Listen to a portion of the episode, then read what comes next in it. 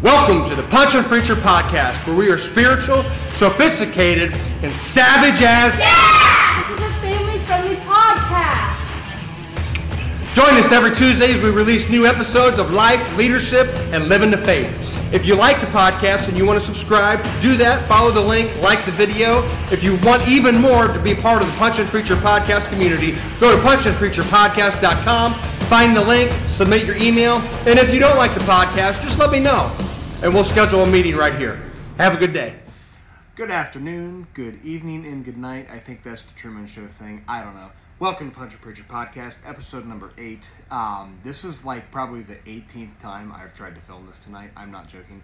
Um, it has been a grind the last little bit. So, number one, thank you to everybody who checked in. Um, yes, this is a day late. I know that. I would love to attribute this to the subject matter uh, being a failure, and we're going to talk about that in all of its wonderful glory here in a minute. Um, listen, this is just good old fashioned ADHD. I need to do an episode on ADHD when I get to it. But at any rate, guys, um, thank you for those who checked in. Um, to those of you who didn't check in, pay attention. No, I'm just joking. Hey, um, glad to be here with you guys. We uh, it's been a busy couple of weeks. Had church camp, um, did senior high for church camp last week. Did all that teaching, and then this week I got the little kids. Um, many of them are mine, but uh, wow. so just been busy, but uh, looking forward to the subject matter of the day today.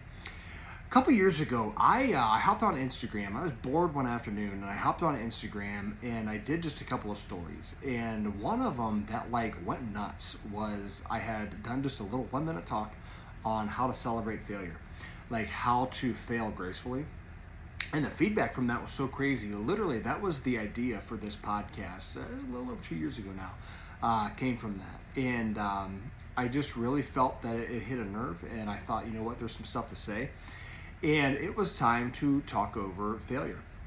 This has been a tough episode to record. Um, I've procrastinated on this one for a reason. I have pushed this off for a reason, and honestly, that reason is just because it's sensitive. It's this is hard stuff. I've had to do a lot of reflection. I've had a lot of my own failures lately, um, personally, athletically, you know, whatever. We all have that, right? Um, here's a couple of thoughts that, that I have and I want to go over with you guys is we many of us who are watching this we're, we're north of 40 I know you don't like to hear that but uh, we're we're a little bit over the uh, the 40 and if you're not you're close to it. You could argue that point all you want but it's true. One of the kids at church camp came up to me yesterday morning and she pointed at my beard and she said I know you're 63 years old I'm, I'm not 63 years old. She said, I know you're 63. I'm like, why am I 63? She said, you have white in your beard. We kicked her out. I mean, she cried the whole way, but whatever. I'm joking. Um, that one stung a little bit. No, we, we would have grown up in an interesting generation. And where I'm going with that is many of our grandparents would have either lived through the Great Depression or directly afterward in the after effects of that. They also would have lived through World War II when perfection was required uh, to survive as a survival tactic. You're talking about getting food on the plate, there's no margin for error. Uh, keeping a roof over family's head or whatever else, there's no margin for error. And that perfectionism, that transferred down a generation. And then you have our parents who would have grown up uh, just into some really wild stuff. Probably in the 1950s, maybe late 40s, they had gone through a lot of stuff, um, and then made it through you know Vietnam and, and Korea before that, and just getting into the 80s, and just a lot of perfectionism is there. Many of us grew up in the 70s, 80s, and 90s, and um, perfectionism would have been something that's kind of followed us, right? Now, whether you've got a parent holding you to perfect some standard, or you've got an employer holding you to a perfect standard, or you have uh, friends or colleagues or people at your gym and they just they look so good. They're performing so well. They're doing whatever. Why don't i look like that? Listen we have we have perfection problems. Now if it's someone else holding you to that perfection standard that's on them. That is not on you. If, it's a parent if it's a spouse if it's a, a child whatever the relationship is fill in the blank man. But uh, if they're holding you to that standard that's on them. That's not on you. You are not you are not bound to someone else's image of perfection because that's subjective. It's not it's not on you. I need you to understand that. Okay. What I'm talking about is our own standards, holding ourselves to perfection, and, and going through kind of like how we deem what perfection should be. Um, are you holding yourself captive to a standard that is unrealistic in your own inner dialogue? You look at yourself in the mirror and you're not perfect. I have more gray hairs than I want. There's another wrinkle. My butt's big. I don't care what it is. Uh, for us men, is that one less hair or what's going on here, right? Um, the standards we have for perfection. Ladies, you have the same standards. Us men, we have our standards that we hold ourselves to. Y'all probably don't even know about. Um, it could be looks, it could be performance. Those of us who are in our 40s, welcome to midlife crisis age. It's fun. Um, we, we've got we've got things that we we look at and we identify with, and we hold ourselves to a perfect standard. It's interesting, right? One of the things we do here on the Punch and Preacher podcast is we have a threefold belief system of what it is to be successful in this world. That is to be spiritual, to be sophisticated, and to be savage. Absolutely, utterly savage. Successful men and women in Scripture are spiritual, sophisticated, and savage. Are some women in Scripture who do some brutally savage things, and it's just awesome. I think uh, we need to do an episode for, for just the ladies uh, in Scripture here and talk about just strong women we need to do an episode on just the guys and talk about strong men and what is required. That's that's got to be some stuff that's upcoming. But anyway, for now, perfection. You don't need to do it. As we are people who believe it is important to be spiritual, sophisticated, and savage, the spiritual part is huge. Your inner dialogue says you need to look this way or else. You need to perform this way or else. You need to be this kind of parent or else. You need to be this kind of spouse or else. Or you're a failure or you're a failure, or you're not good enough, or you can't do that right. Who cares, man? That's your inner dialogue. No one, listen, no one is holding you to that standard. It's you. It's only you. People might be barking at, they don't know you. They don't know your context. You do. No one's holding you to that. It's you. We've got to have a serious confrontation with our inner dialogue. Now, think about this. We're spiritual people. Christianity is a religion that is predicated on grace. Literally, cover to cover in the Bible. The beginning of Genesis literally starts off by saying, you know, here's man and woman, they failed. Here's God's way to make it right. The Bible ends with the story of Revelation. For those who have the tenacity to keep on keeping on and following Jesus and loving Him, here's heaven. It was Jesus that got you there. You couldn't do it on your own. Cover to cover in the Bible all of Christianity, all of Scripture, all of prayer, everything that is remotely religious literally exists because you and I can't do it on our own, and we need God to help us enter Jesus, who did what we couldn't and got us into heaven. Cool. All of our faith literally is predicated on the fact that we can't do it, and it's okay. Give your best effort. We live by faith and in all that stuff, cool. Be active in that. Be on your routine. Do your disciplines. Be all that stuff. But listen, it's okay to fail. It's okay to fail. I want you to hear this. It's okay. Your stuff in the weight room sucked this week. I've been so busy, I've not been in the weight room for a couple weeks. I've been boxing, but I've not been there, right? I hate it, but it's okay. I'll get back.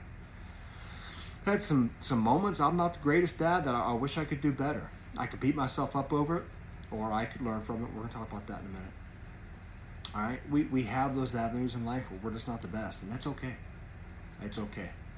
So, title of this episode is "When You Fail, Do This," and what what is it that we're going to do, right? When I fail, do what? Like, what's the magic thing, right? All right. So I want to take you to a piece of scripture, and this is failure, but it's just kind of suffering, and it's just like things not going right. And that's the story of Job. Job. Um, Hebrew is such a cool language, guys, uh, but it is it is hard. And studied Greek in college, studied Hebrew. Um, Hebrew is it, it's it's a cruel body punch of language, man. It's it's brutal. Uh, the Hebrew that is spoken today is not the same as ancient Hebrew. There are many differences and variances. Um, and when you look at a language, if it's the difference between Spanish, French, or you know for, for my family, Russian and English, and, and some of the things we've had to go through. It's not about the language, it's not about the words that are different, but it's the way that you say it. It's the sentence structure and the way that you go about it. One of the uh, one of the issues of language that we've had. We talk about failure. Here's one. Um, when we brought my daughter home from Ukraine, we used Google Translate because uh, she only she's five years old. She only spoke Eng- or I'm sorry, uh, Russian for a little bit. So we would have translate to her. So we break out Google Translate. And uh, one night she just wasn't going to bed. She was being difficult, and so we translated. And uh, face gets real big as she hops into bed, and it was just the weirdest thing. So we're like, "What? What did we say to her? Right? Like, what? What went down?"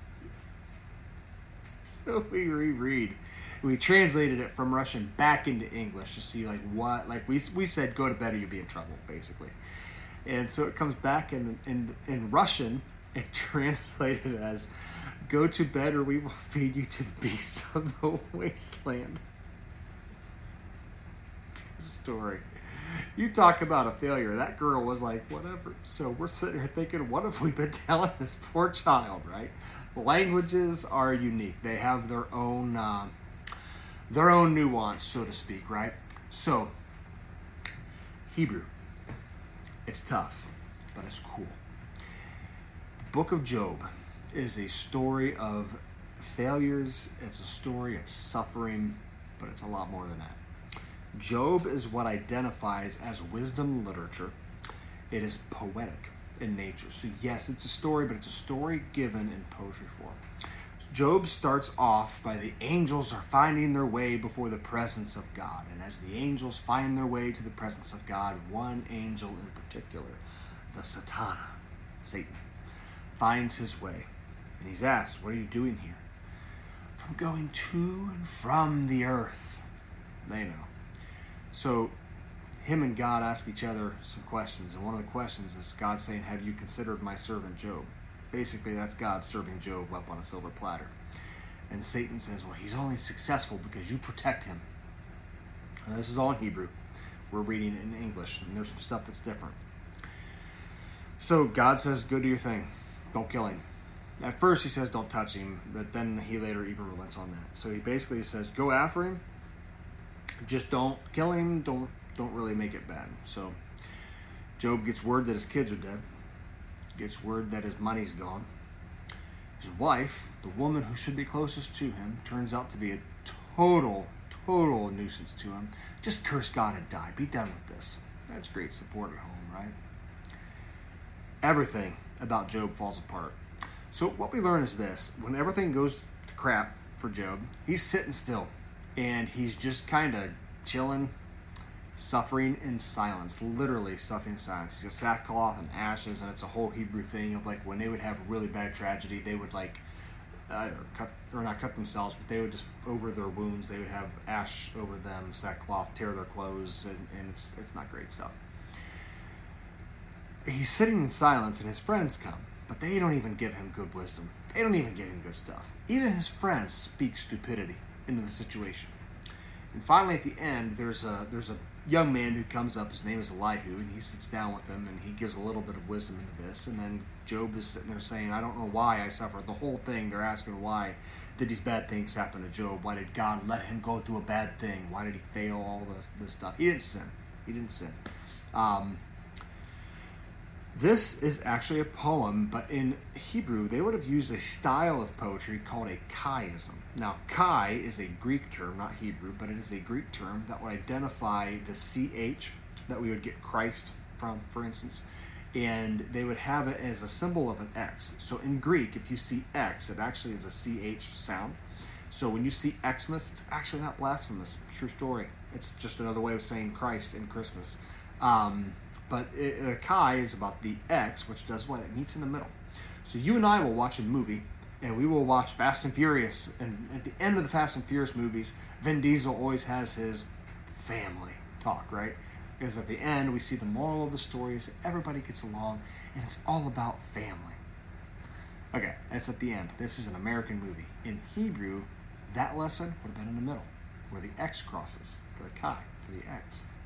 So you read Job and you see that Job has just been through so many crappy things in life. He's endured so much. It's it's all done, it's all over, and it's nasty. And here's Job wrestling with the fact that what do I do? The moral of the story in Job is not that he got everything back. Cool, we're glad he did. You might not get your stuff back. For Job, it's different. For Job, it's what did he learn? What did he learn? When Job suffered, what did he learn? What are you learning right now? What have you learned in failure? I challenge you to do something here. We all have our resumes, right? You and I, we have two resumes. We have the resumes that we tell people, that we show people. They have all of our successes and our finest moments in life. And then we have the resume, failures, the bonehead moments. Now, I wish I would have done this different. I wish that didn't happen. I wish whatever, right? When you fail, do this celebrate it. Celebrate it. Because listen, without the failures, you won't be successful. We need the failures to be successful. We need to fail to be successful. We need to fail to be successful. When you fail, you have the resume to succeed because you have the learning credibility and everything else. You put me in a room with someone who says, I've done this and I've done that. Cool. I still respect you. But I respect you more if you tell me how you failed en route to getting there. I want to know what you did that sucked, that you learned from, that was broken, that didn't work. I want to know the things that you think you're a bad dad, or you had a bad dad moment, you had a bad mom moment. Cool. Say it. Speak into it. What did you learn? What did you learn from those moments? The moments that just went absolutely haywire. What did you learn? How did you grow? What character did it build? Failure brings character. Michael Jordan even says the best. He says, listen, everybody looks at my, my finals records, and, and I had these game winning shots. One of them was against the Cavs, but whatever. It only defined and scarred our childhood as Cleveland fans, but whatever, right? But he says, listen, how many times did I fail at end the game shots that were in regular season games or other playoff games that didn't matter or whatever, right? LeBron had his failures. Muhammad Ali lost five times. Tyson lost six times. Holyfield lost a whole lot of times. He just kept putting himself out there, right? Good athletes, good people with great careers, they lost. What did they learn? It is said of Evander Holyfield that as he would fight, and he would have rematches. So he would lose, but then he would have a rematch. Maybe it's Lennox Lewis. It's. Well, he didn't lose against Tyson, but he got his ear bit off. anyway, when he would lose, right, he would come back stronger. Every time, if he had a rematch, he would lose and come back. He would have those moments where he would literally come back stronger. Learn. What are you learning in the failure? Celebrate failure. Learn from failure. Grow through failure. Crush it when you go back to it. I had a moment that I failed. Failed. I was in high school, and I um, I was a number one seed in our sectional tournament. It was just by luck. It wasn't that I was a great athlete. It was just luck of the draw. Um, I just happened to have the better record than some of the other guys there. It wasn't that we were all great competition, but I um, was number one seed, and I'm in a semifinal match. And you know, they take the top so many people. You advance to districts, then you go on a state tournament and whatever else, right? So I'm here, and it's the semifinals, and I'm in my regular routine. I stand up. It is it is the easiest thing in the world. I stand up. The second I stand up, my knee popped. I mean, it popped and it was ugly. I'm hopping around on one leg the rest of that match. I lose. Shouldn't have lost. Shouldn't have lost. But I did. I failed. Everything from that failure put my life on a course that I could not anticipate. Went to a different school. No longer was going to play college football. I was going to go to Malone. Now I'm not going to. I'm going somewhere else, and there's no football program. I'm just going to the wonderful world of academics everything for me fell apart. That failure set my life into motion. Decades later, I'm telling the story. And as I'm telling a story, there's this guy who's in the room and he's looking at me all sorts of smirky like. And I just wanted to smack that smirk off his face. And he says, uh, Where was that match? He says, Was that in 1998? Yes, I'm that old. I said, uh, Yeah. He says, Was that on Jackson High School? Yeah. was his name? And he inserts name. Yep. And he reaches out his hand. He says, Hi, I'm that guy. The guy that I had my great mistake with. Decades later, we're in class together. We're talking, we're sharing, we're doing whatever. Good friend. Good dude. That failure of mine shaped my life, but it shaped his too. God's using your failures. Our Christianity, our faith, is predicated on failure. Learning from it, growing from it, knowing that you're not alone in it. God is with you. Jesus is walking with you side by side through every failure and bonehead thing you make, right? It's uh, sometimes frustrating. I'm sure there are times he's like, I did not just see that, and leads us through. Celebrate your failures. Be okay with it. Give yourself grace. Give other people around you grace. Embrace it. Grow from it. Learn from it. And just remember this there are times when you're walking down the beach and you look back and you see one set of footprints. It's usually Jesus grabbing you by the neck and dragging you through the sand because, in spite of your own failures, He's going to lead you to success. Celebrate failure, learn from it, grow from it, go crush it. And just remember, guys, as you walk into next week, it's okay. It's going to be okay. Have a great week. Punch and Preacher podcast, where we are spiritual, sophisticated, and savage as. Yeah! This is a family-friendly podcast. Join us every Tuesday as we release new episodes of life, leadership, and living the faith. If you like the podcast and you want to subscribe, do that. Follow the link, like the video. If you want even more to be part of the Punch and Preacher podcast community, go to punchandpreacherpodcast.com, find the link, submit your email, and if you don't like the podcast, just let me know, and we'll schedule a meeting right here. Have a good day.